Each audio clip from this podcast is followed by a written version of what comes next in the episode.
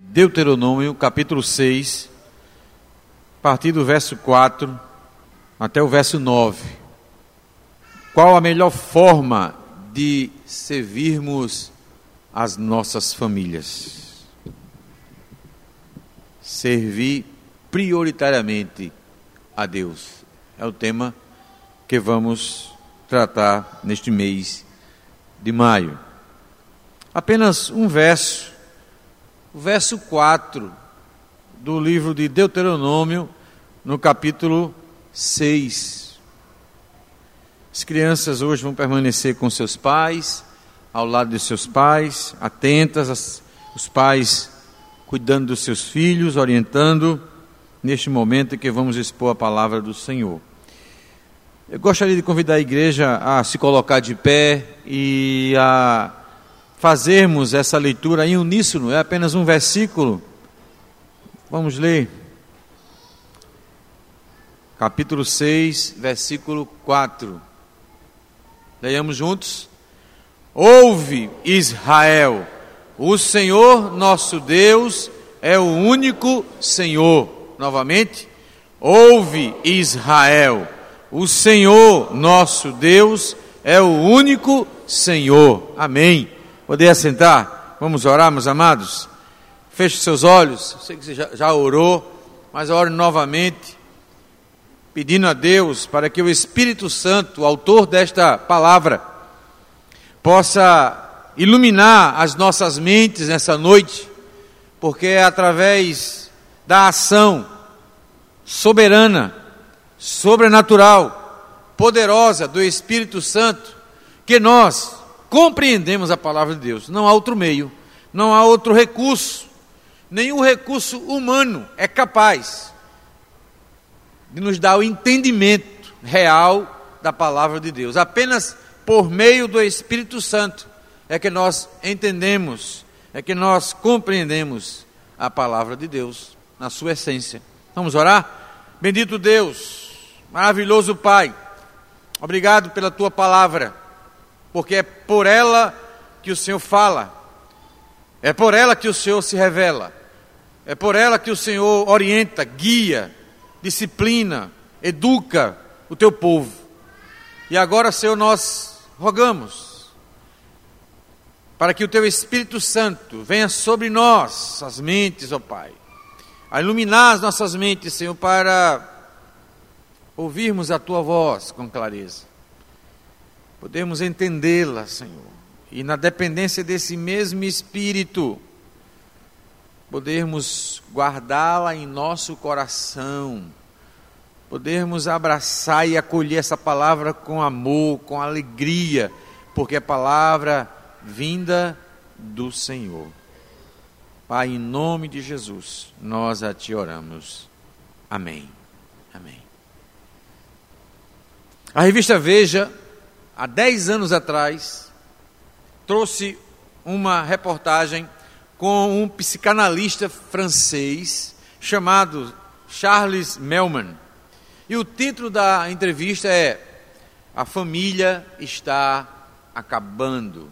Há dez anos atrás, esse psicanalista francês fez essa afirmativa e algumas outras colocações sobre detalhes do fim da família, do modelo familiar existente.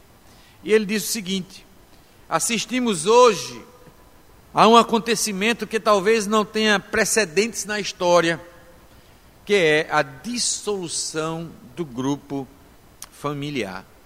Diz ele, pela primeira vez a instituição familiar está desaparecendo e as consequências são imprevisíveis. Ele ainda continua. Neste processo, podemos constatar que o papel de autoridade do pai foi definitivamente demolido. Antes, o menino tinha na figura do pai um rival e um modelo.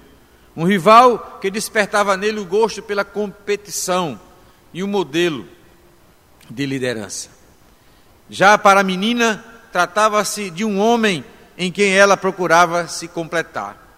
Hoje, com o declínio da figura paterna, nossos jovens podem estar menos propensos a batalhar pelo sucesso, a estabelecerem o ideal de vida e até descobrir o sentido da vida.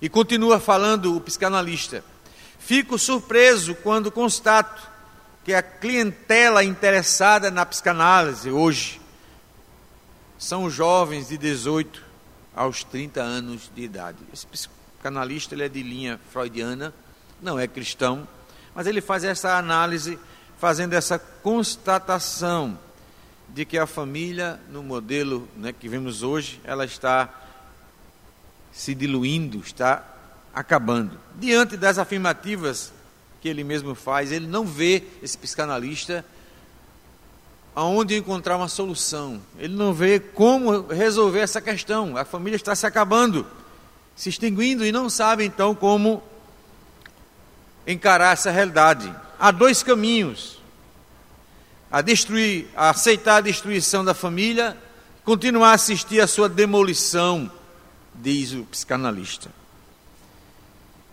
Mas nós, como cristãos, que sabemos que a família é um projeto de Deus, é o ideal de Deus, é criação de Deus, e por ser criação de Deus, tem por ele determinações para o papel do homem, papel da mulher, papel dos pais, dos filhos.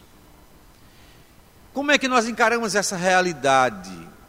Hoje a família, ela encontra-se bombardeada todos os dias, todos os momentos, e nós percebemos então a fragmentação da família, aonde os elementos que compõem a família não mais conseguem se identificar o seu papel, não sabem mais qual é o seu papel na família.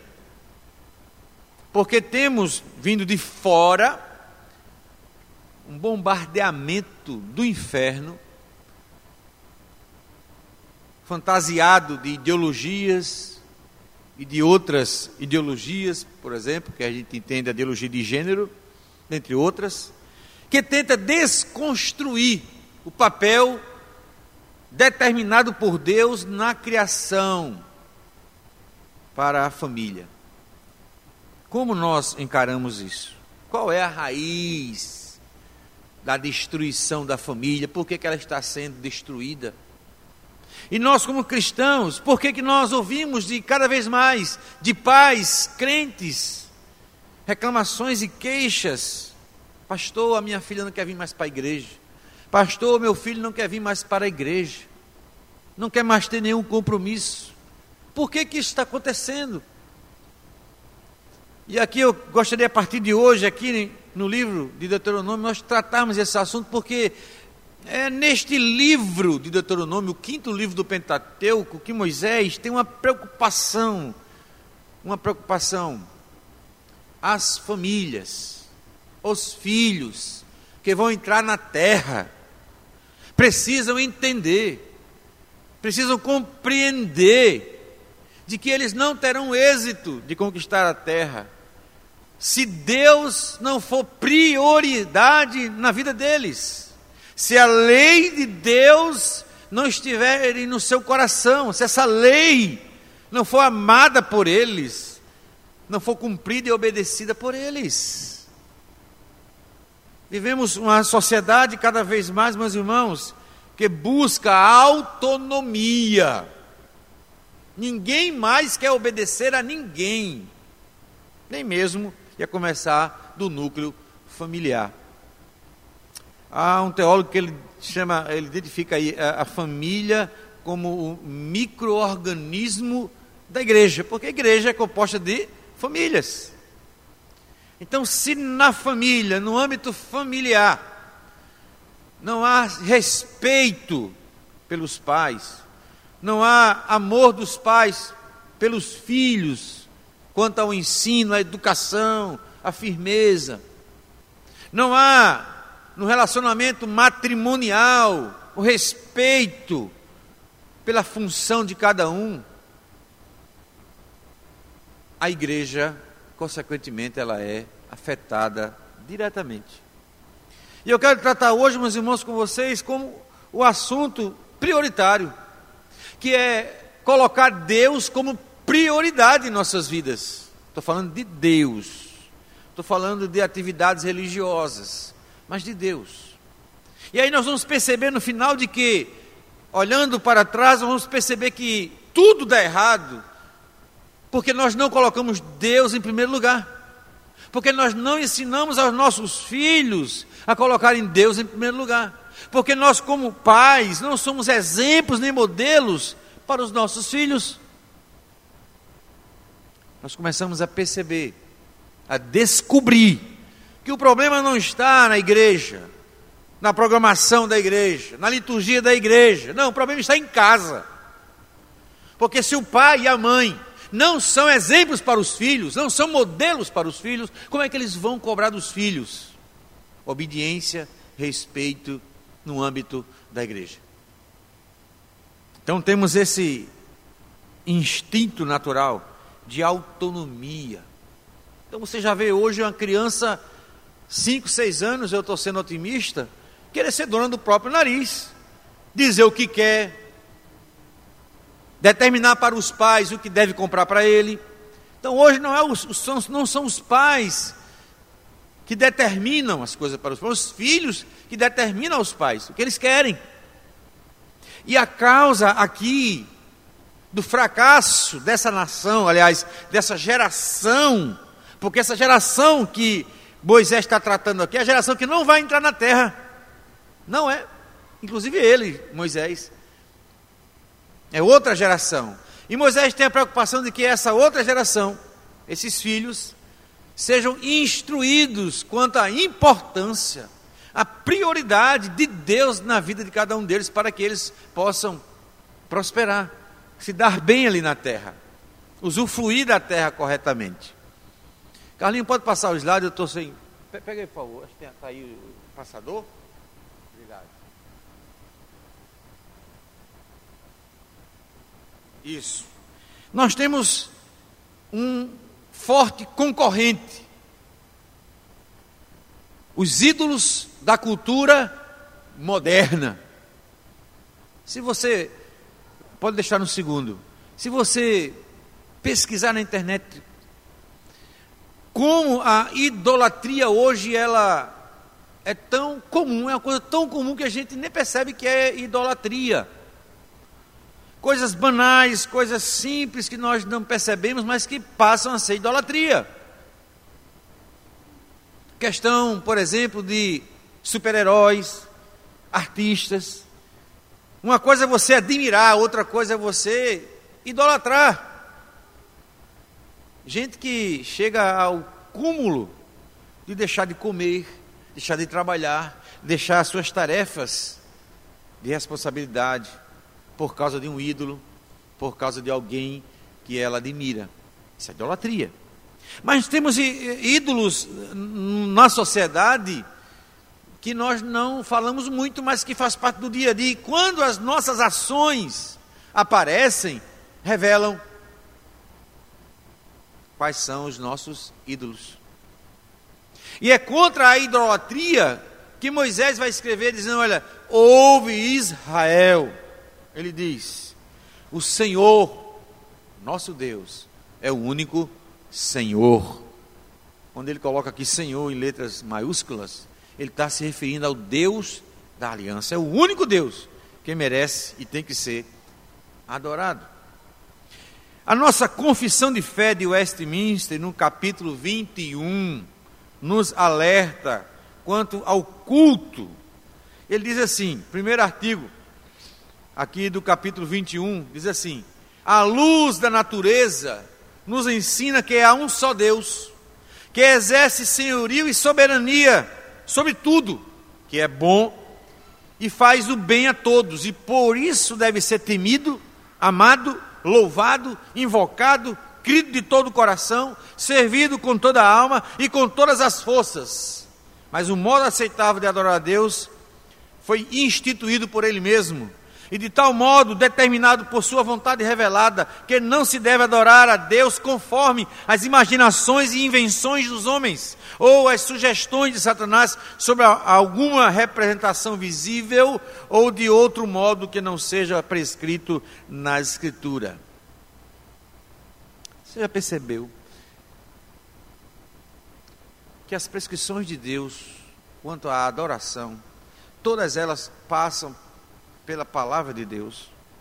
O culto a Deus deve estar repleto da sua palavra cantada, na oração, nos louvores. A palavra de Deus, ela deve nortear a nossa adoração a Deus. Você pergunta, pastor, Deus usa alguma figura? Deus usa alguma imagem no culto? Ele usa duas imagens, duas representações, duas dramatizações no culto a ele. Sabe quais são? São dois sacramentos, o batismo e a Santa Ceia. Nada mais do que isso. A confissão de fé nos chama a atenção para o cuidado quanto cultuar a Deus. E Moisés chama a atenção aqui de que este culto, ele é prioritário, ele é exclusivo de Deus. Deus não reparte a sua glória com ninguém, com nenhum outro. Mas nós temos hoje muitos ídolos concorrendo com Deus. E isso no âmbito familiar. Por exemplo, e aí todos nós vamos nos identificar, o Deus... dinheiro. Você cria um filho, uma filha, você investe na faculdade, investe no estudo, com que propósito? A pessoa se formar, ter um bom emprego, ganhar um bom salário. E muitos lutam por isso, e não é pecado. É pecado quando se deixa Deus de lado, é pecado quando se esquece de priorizar Deus, porque depois o filhinho, a filhinha se forma, vai ganhar muito dinheiro, vai ter um apartamento maravilhoso, mas não vai querer saber de Deus. Depois o pai e a mãe chegam chorando na igreja: pastor, meu filho não quer saber da igreja. A culpa em parte é sua, porque você incentivou exclusivamente para aquele fim. O Deus era o dinheiro.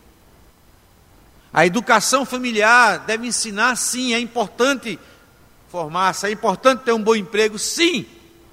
Mas acima disso está o serviço a Deus, está a exclusividade e a prioridade dada a Deus. Enquanto esta vida não for consertada diante do altar de Deus, não vai prosperar, não vai progredir.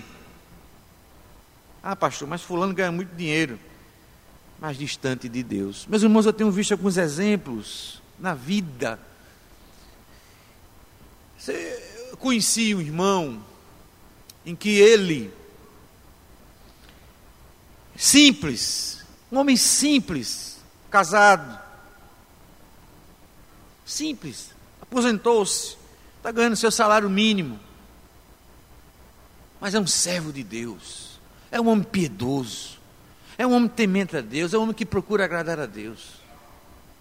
Um seu familiar, no entanto, progrediu muito, prosperou muito, tem carro do ano, tem apartamento do ano, ganha uma aposentadoria gorda, no entanto, não quer saber de Deus, não conhece a Deus. Eu pergunto para os irmãos, nesta visão você vai dizer qual dos dois é abençoado? Se a nossa perspectiva for material, você vai dizer o outro, pastor, que tem carro do ano, que tem apartamento luxuoso. Essa é uma visão materialista, essa é a, a, a visão ateísta, que não quer saber de Deus. E nós muitas vezes, meus irmãos, caminhamos por aí. Moisés quer mostrar aqui em Deuteronômio que nós somos um povo peregrino, um povo estrangeiro, A orientação de Moisés é que eles estão indo para Canaã. Canaã é um símbolo de Jerusalém celestial. E nós somos aqui peregrinos e estrangeiros. De que adianta, Jesus disse, ganhar a vida toda, né? Ganhar o dinheiro, o mundo todo e perder a sua alma. De que adianta juntar tesouros e perder a sua alma? Louco, disse o Senhor. Louco. Aqui Moisés está dizendo que o povo, esse povo, essa geração que está aqui, que não entrou em Canaã, se esquecera da lei do Senhor.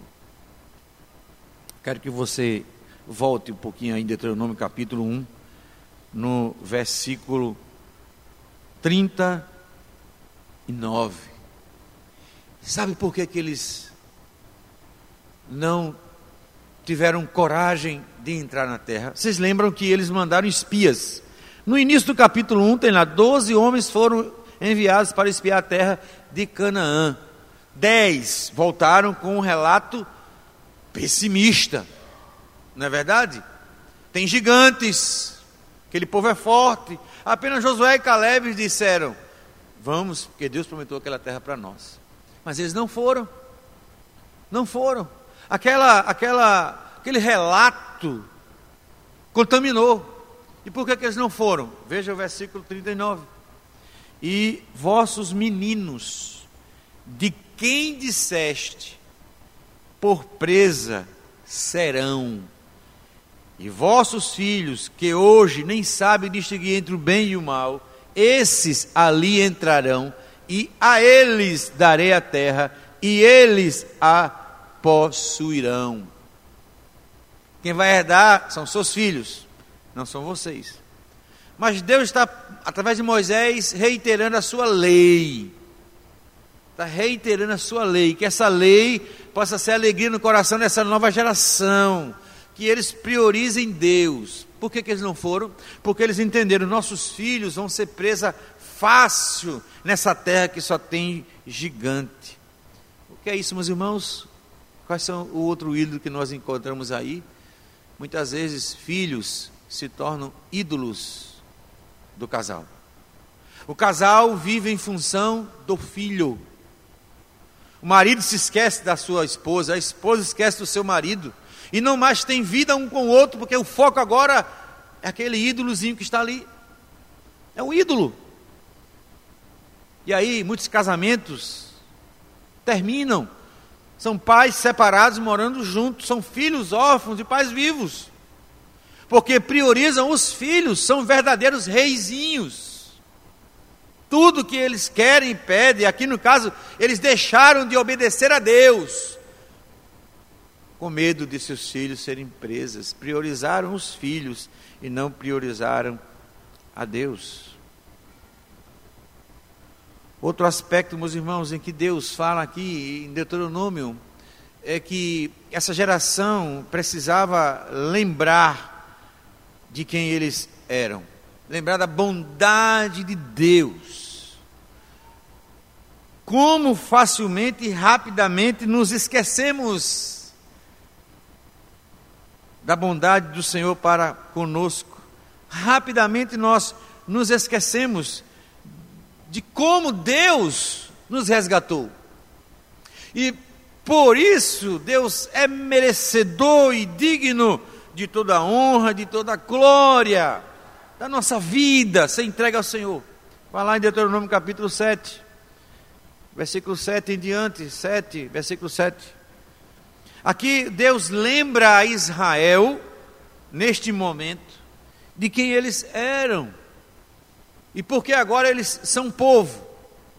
Versículo sete. Não vos teve o Senhor afeição, nem vos escolheu porque fosses mais numerosos do que qualquer povo, pois eres o menor de todos os povos, mas porque o Senhor vos amava e para guardar o juramento que fizera a vossos pais, o Senhor vos tirou com mão poderosa e vos resgatou da casa da servidão do poder de Faraó, rei do Egito. Deus é um Deus fiel. Deuteronômio seis, verso quatro, ouve Israel, o Senhor, o nosso Deus, Senhor, é o único Senhor.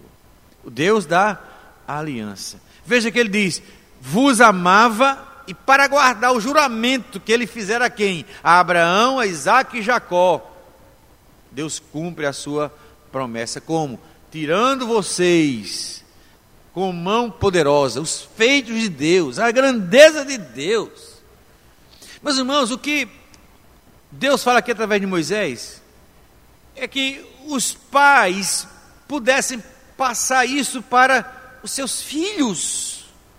Os pais devem falar para os seus filhos. Meus irmãos, quando a criança ainda é pequenininha, não consegue nem falar uma palavrinha direito, mesmo falando direito, os seus pais já leem esse texto de Deuteronômio capítulo seis, versículo quatro. Shema, ouve Israel, o Senhor Deus é o nosso único Deus.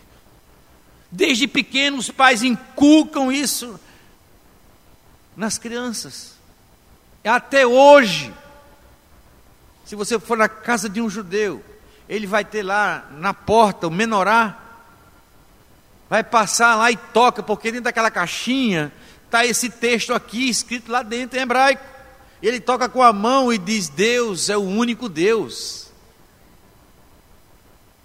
Todo dia, pela manhã e à tarde, o judeu com a sua família recita esse texto do Deuteronômio. Inculcar na criança, veja que é repetitivo.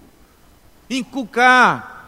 Os pais não contratam professores, não terceirizam. Isso é a responsabilidade dos pais. Deus vai cobrar de você, pai e mãe, o quanto você tem instruído seus filhos nos caminhos do Senhor.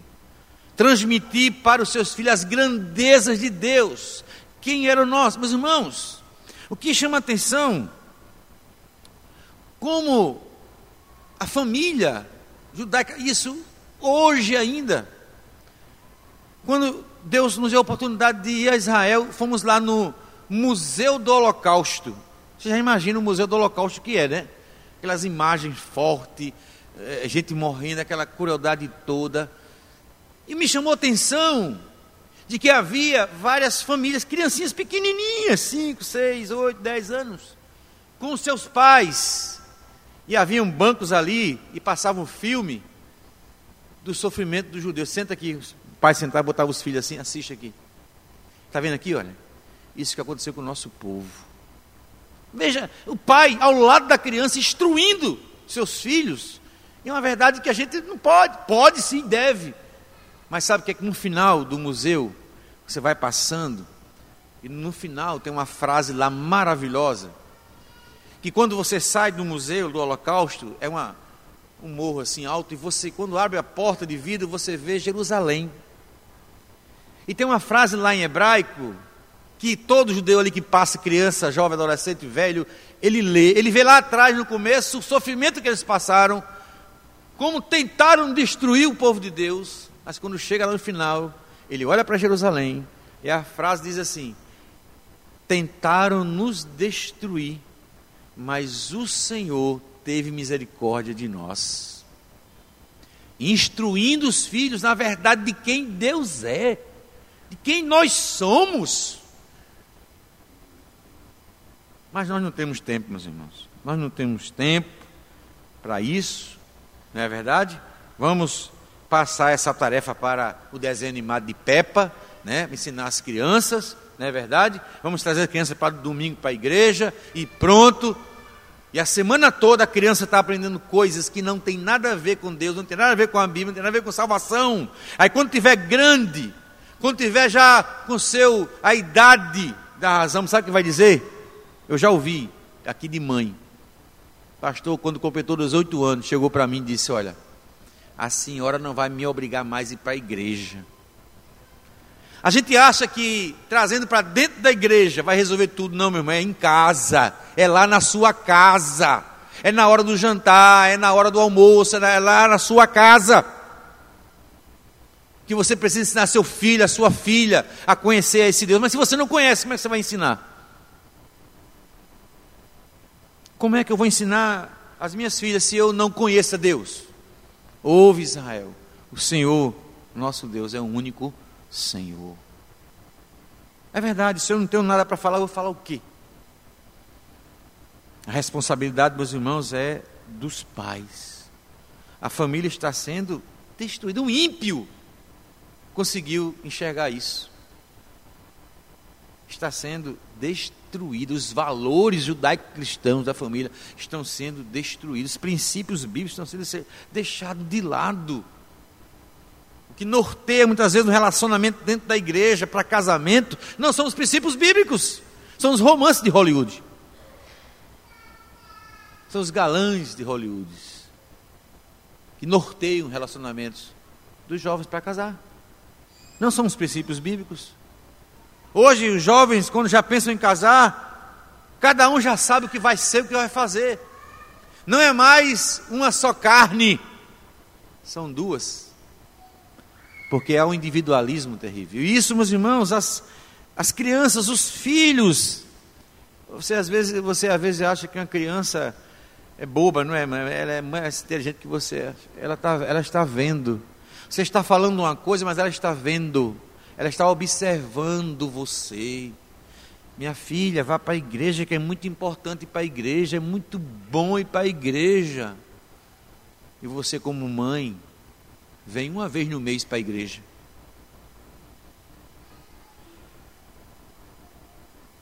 O que é que você está ensinando para a sua filha, para o seu filho? A igreja é bom, a igreja é importante, mas não é tão importante assim. Eu posso trocar por outras coisas. Está dizendo, através dos gestos, para a sua filha e seu filho, que esse Deus que você serve na igreja é um Deus que eu posso manipular, é um Deus que eu posso negociar. Que autoridade nós temos? Nenhuma, nenhuma. Se fala, meus irmãos, com o exemplo, com a conduta. Está aqui, meu filho, está aqui, minha filha. Esse Deus que nós servimos é o Deus de Israel. É o Deus de aliança.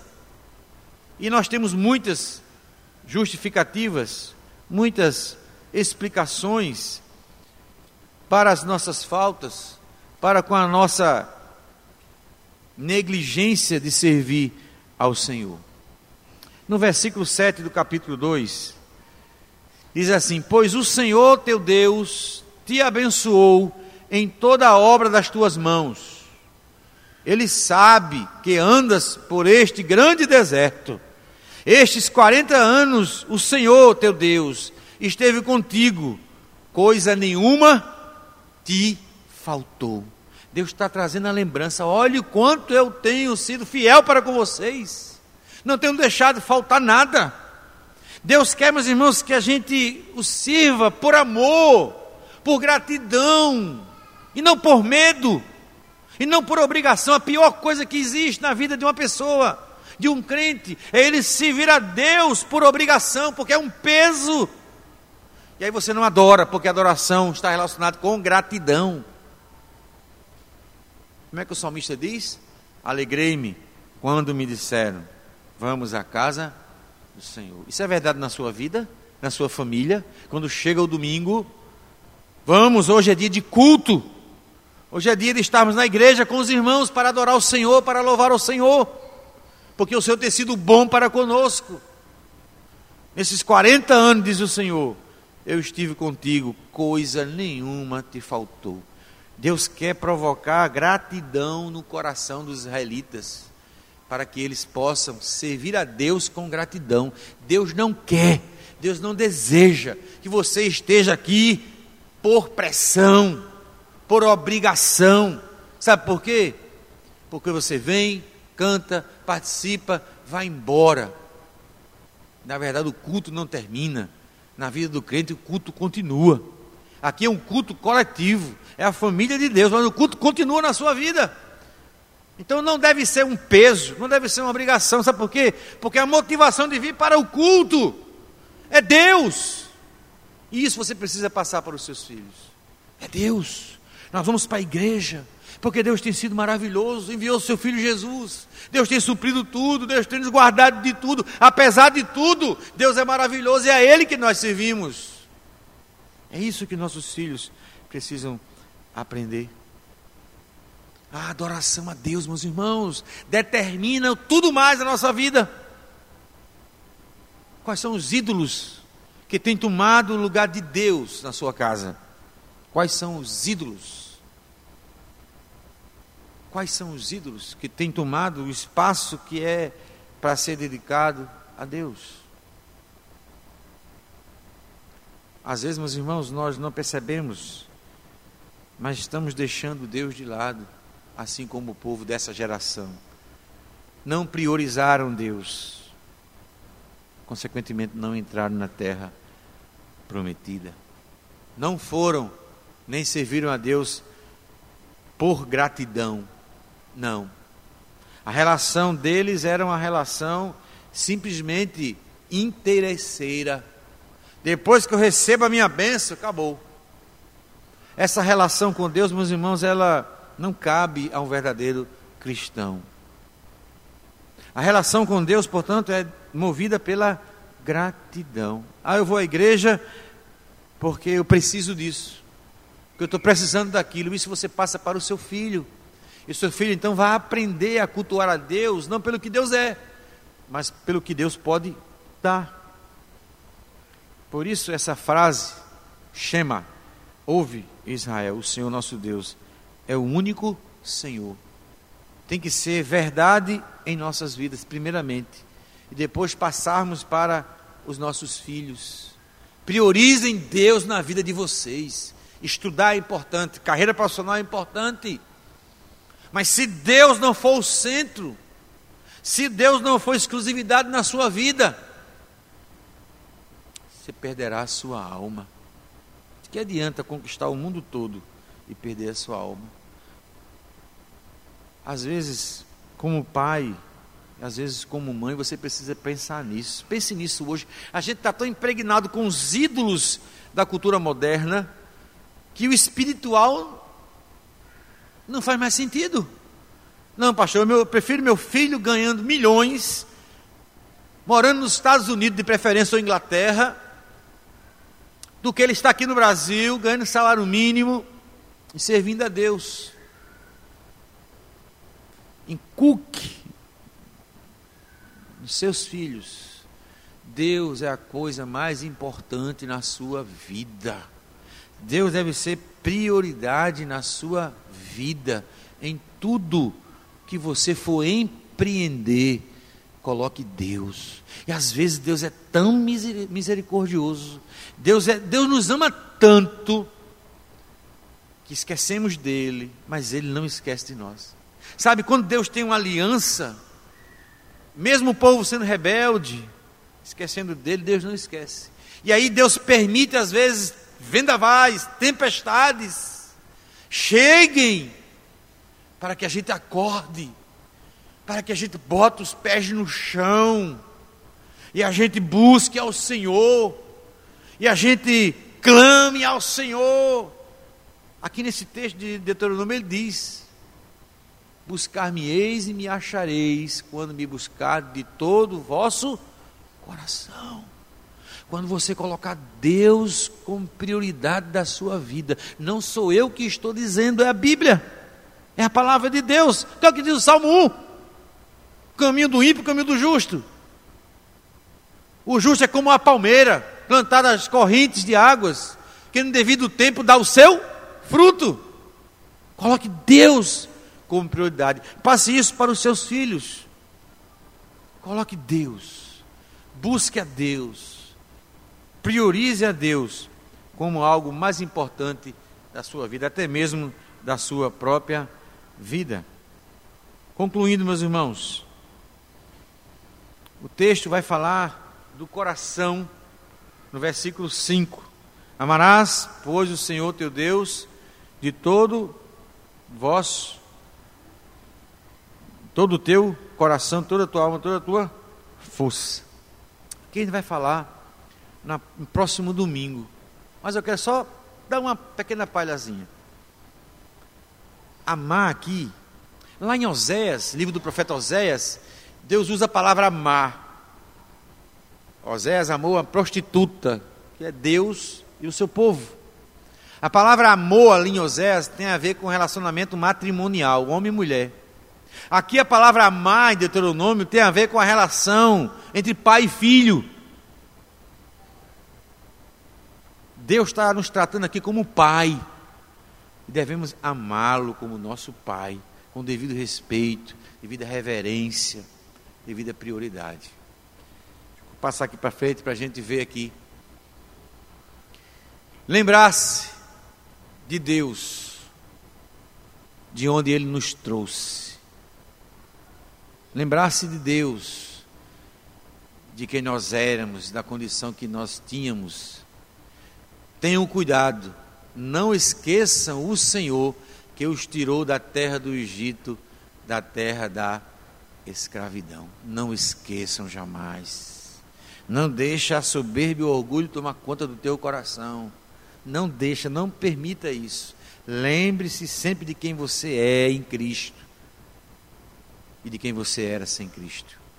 E para finalizar, três perguntinhas aqui básicas para a gente.